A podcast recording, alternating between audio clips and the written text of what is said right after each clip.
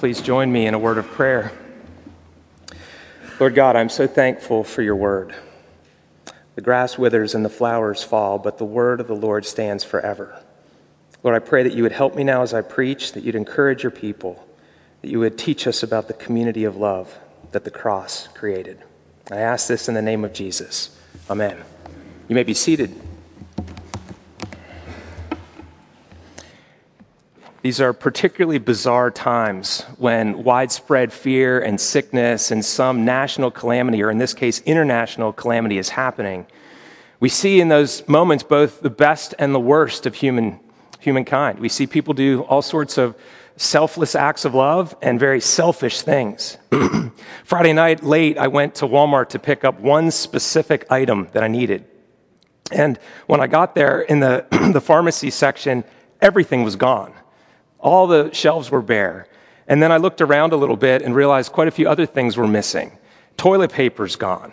I don't understand that. Bleach is gone, which I understand, but I have a bottle of bleach at home, and at one part per 100 bleach to water, that bottle will last me like three years.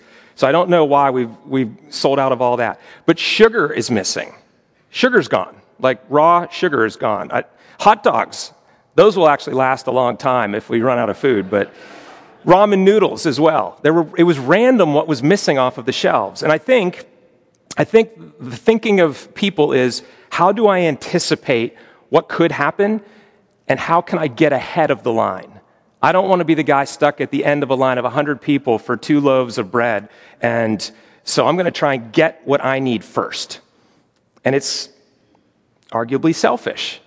The motivation I get, I mean, fear is emerging as self centeredness. Out of fear, we're looking out for number one. It's what we instinctively fall back on. And today, I want to consider the community of love that was caused and begun at the cross. And it's fitting because we're doing this sermon series on the, the last words of Christ, words from the cross, we've called the sermon series. And these texts were picked I don't know, six, eight weeks ago. But this one in particular, I think, lines up well with the moment we find ourselves in with this coronavirus and what's happened right now. So, my text today um, is from John's Gospel. It's that gospel lesson that we read from John chapter 19. It's only uh, three verses John 19, 25, 26, and 27. And we'll take a look at that. And I want to remind you that Jesus said that when he was, he said, when the Son of Man is lifted up, pointing to the cross, he said, I will draw all people to myself. And it is those that are coming to the cross that find a new kind of community that is a community of love. And it's a community of love that cares for others and not just self. So consider the first two sermons that we've had in this series. The first one of the, the, the, first word, if you will, from the cross that Jesus spoke was forgiveness. He prayed actually for the forgiveness of the people that were executing him. Father, forgive them, for they know not what they do. He's thinking about others, he's thinking about his enemies. And then last week, the second word from the cross that we looked at was the one of the criminals that repented. Uh, repented of his sin, repented of mocking Jesus. And he turned to him and said, Jesus, when you come into your kingdom, remember me. And Jesus says, gives him two gifts. One, you'll be with me, and two, it will be in paradise. Again, he's thinking of other people. He's thinking about the criminal that was being crucified next to him. And then today, we see him expressing concern for his mother, for the disciple John, and modeling and starting something that is a new kind of community of love. So let me back up to the text that we just heard read and point a couple of things out from this. Um, I like to joke sometimes and say in those days there was a shortage of names, so everyone was named Mary, James, or John, which is kind of funny because it's really hard to distinguish who we're talking about. There's Mary of Bethany, there's Mary Magdalene, there's Mary, the mother of Jesus, there's Mary, the mother of James and Joseph. There are other ones as, in, as well. And then, which James are we talking about? Are we talking about the James, the son of Zebedee, James and John? Or are we talking about James, the brother of Jesus, the other son of Mary, who ended up being the leader of the church in Jerusalem? There are a number of James, Johns, and Marys. And which John? Is it John the Baptist or the apostle named John? Now, let me point something out to you. In John's gospel, that's John, the disciple whom Jesus loved, he never names himself at all. He names John the Baptist, who's a different John, but he never names himself. He just refers to himself as the disciple whom Jesus loved. And he never names the mother of Jesus. She's never called Mary in that gospel at all. She's referred to as his mother or Jesus' mother. And I think this is significant because there's a great humility that entered into the community of faith. Keep in mind, this gospel was written to the church like 30 years after the resurrection. A lot of sanctification had happened in that community in that time. Whereas they were not focused on the cross and did not understand Jesus' mission initially, they got it figured out pretty quick after Pentecost. And so at one point, James and John, with their mom, the wife of Zebedee, come to Jesus and say, Lord, we want you to do whatever we ask for you. And he says, What do you want me to do? When you come into your kingdom, we want to sit on either side of you, one at your right and one at your left. And of course, the other 10 disciples are indignant about this request. They're frustrated with this request because it's self centered. This is John. By the time he's writing his gospel, he doesn't even call himself John. He calls himself the one that Jesus loved, the beloved disciple. And I think this is because he's identifying himself in terms of a relationship to God. In fact, she's not Mary, she's the mother of Jesus. She is being identified in terms of her relationship to Christ. So he's the, the disciple that was loved by Christ, and she's the mother of him. These names pick up the humility that is in the community. But that took a while to happen. At times, Jesus had to very, speak very firmly to his mother. Here, he's very tender with her. But there was a time when she and the other brothers and sisters came and tried to deter Jesus from ministering to the crowds.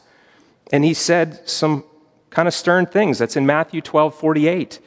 He said, Who is my mother and my brothers? You see, someone interrupted his teaching and said, Jesus, your mother and your brothers and sisters are out there and they're wanting to see you.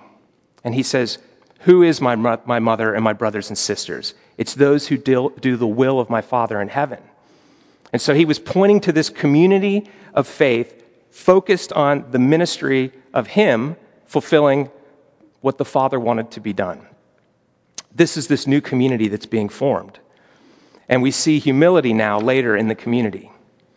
Now, keep in mind that when James and John and their mom came to Jesus and asked for positions of honor, it was the week of the triumphal entry as Jesus was going into the holy city and was about to go to the cross. And so, if you know John's gospel, there's a huge block of teaching from chapter 13 to chapter 17. It's, the, it's called the Upper Room Discourse. In that teaching, he explains to them what this new community is going to look like. And it's where we get the, the term Maundy Thursday from.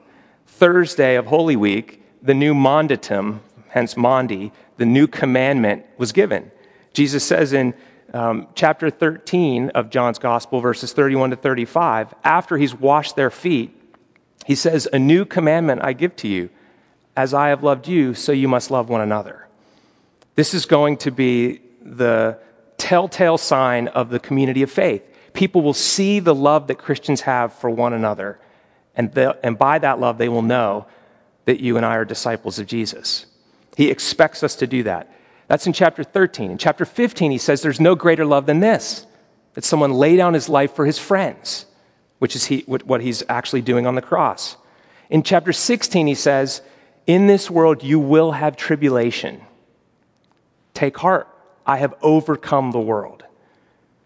And then in chapter 17, verse 20, he prays that the disciples would be one in him, that it would be a unified body of faith focused on him. Now, his mother is at the cross, his disciple John is at the cross. It tells us, if you compare all the different gospels, Matthew, Mark, Luke, and John, it tells us that many women were there who had followed him. They'd come down from Galilee. Jesus was being cared for by um, other people, in particular, a number of women who had resources. They were providing for his food and shelter and whatever he needed as he had this itinerant ministry for three years going around. And they realized who he was and they follow him to Jerusalem. They see his mock trial and they see his execution, and they're there at the cross watching this. They are present there. And I don't know exactly what that looked like. I can imagine it sort of in my mind weeping, sadness, heavy hearts, um, concerned looks on their face. Maybe Jesus um, closed his eyes in pain at one moment, but then as it receded a bit, he opened and saw there his mother. If you remember when Jesus was presented as a baby in the temple, a prophet, an old guy, Simeon, came up and took Jesus in his arms and made a prophecy. And in the midst of doing so, he said to Mary, A sword will pierce your own heart as well. Now, I have to imagine that watching this crucifixion was that sword. It was a mother's pain. And I think Jesus probably saw that. And again, on the cross, in great suffering, he's thinking of others. And he sees that John has followed him all the way to the cross. Remember, all of the disciples scattered when he was arrested in the Garden of Gethsemane the night before. Peter denied him, the other ones ran and hid. Um, but here's John standing at the cross with his mother, with Jesus' mother, and he looks down and he says, Woman, this is your son, and this is your mother. And from that hour, he took her into his home. Now, notice something here. That wasn't a family obligation. He had, Jesus had other brothers and sisters. Mary had other children. James, as I said, became the leader of the church in Jerusalem. It would be more natural for Mary to go into their homes, but again, I suspect they didn't believe yet. They didn't understand. It's, in fact, they doubted, they questioned.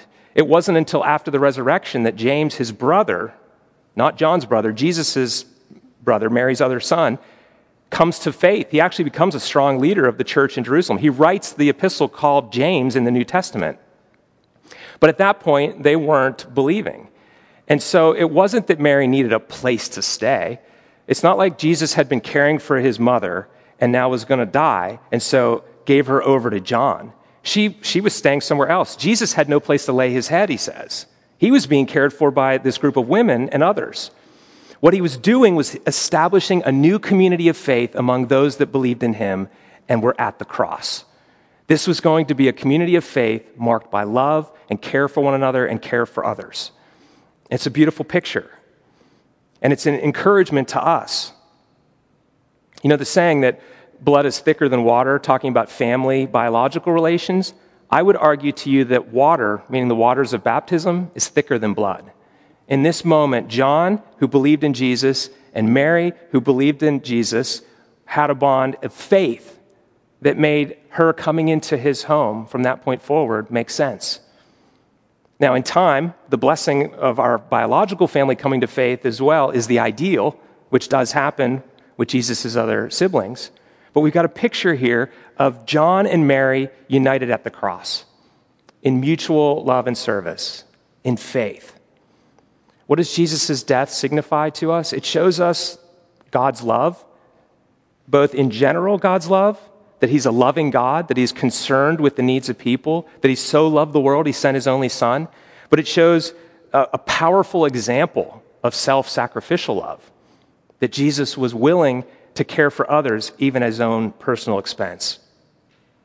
And for this community of love to work, the problem of sin is going to have to be dealt with and it's being dealt a death blow right there on the cross. On the cross, he was dealing with our sins. He was making substitutionary atonement for us. He was paying off our debt, our guilt, our shame, bearing our sins so that we could be forgiven and then go and bear his love to the world. In particular, starting with the church, the community of faith. Because after all, the essence of sin is false self love that prevents the sharing of the life in God, which is love. By focusing on myself, I'm not able to concern myself with others. I'm focused in instead of out. And Jesus turned an inward people outward. There's a new family of faith that finds its unity in the cross. In this little exchange with John and Mary, Jesus is establishing a new community of love. And the Apostle Paul would later write in Philippians 2 4, look not to your own interests only, but also to the interests of others. I think about church history in those moments where there were widespread illness, like the plague and other things. Christians were the ones who stood out because they were caring for other people at great personal expense. They were not concerned with saving their own skin. They were concerned with other people and they had love for others. They were doing what their Lord had done. So this week, you know, I, am not going to speak with any you know, authority. The CDC and all the other groups can do that, but um, it seems like there's widespread fear and there's, there is a concern, but it's been blown out of proportion. And so people are really afraid. So they're buying hot dogs and toilet paper off the shelves, and for what? I think the Christian community can speak a word of kindness into that and concern. And all the changes that are happening right now are actually causing hardships to people, to our friends, our neighbors, our family members. I want to encourage you to look after one another, starting with the church. Look after those who are being inconvenienced or who are in fear or who need someone to go to the grocery store for them or whatever it might be. Let's be this community of faith that Christ has started and John caring for Mary and Mary caring for John. Let's be like that because of the cross. And I don't know how the Lord will use you. I want to encourage you to pray for divine appointments. Ask the Lord to open up an opportunity for you to serve somebody, for you to use the resources at your disposal to care for another person. Maybe you, will consider walking down your street and just knocking on every door and giving them all your cell phone number and saying, if you need anything, you're not alone. Call or text me. I'd love to help in any way I can even if they don't need to call you, that very act stands out like a shining light in a moment of selfishness. And it's because of the cross that we can do that. So let's pray now, and um, then we're going to join in a sermon response song that is praying for God's peace. But I want to say a closing prayer, and then I'll ask uh, Jim and the music team to come up and lead us in a song. Let's pray. Jesus, I thank you for your incredible love for us. I'm grateful for the cross. It will forever be the center of this community you've started. Lord, I pray that all people would be drawn to you as they see your love. And I pray that we would then love one another as a result. Lord, have mercy on our world in this moment and give us courage to look not just to our own needs, but to those, the needs of those around us. I pray this in your holy name. Amen.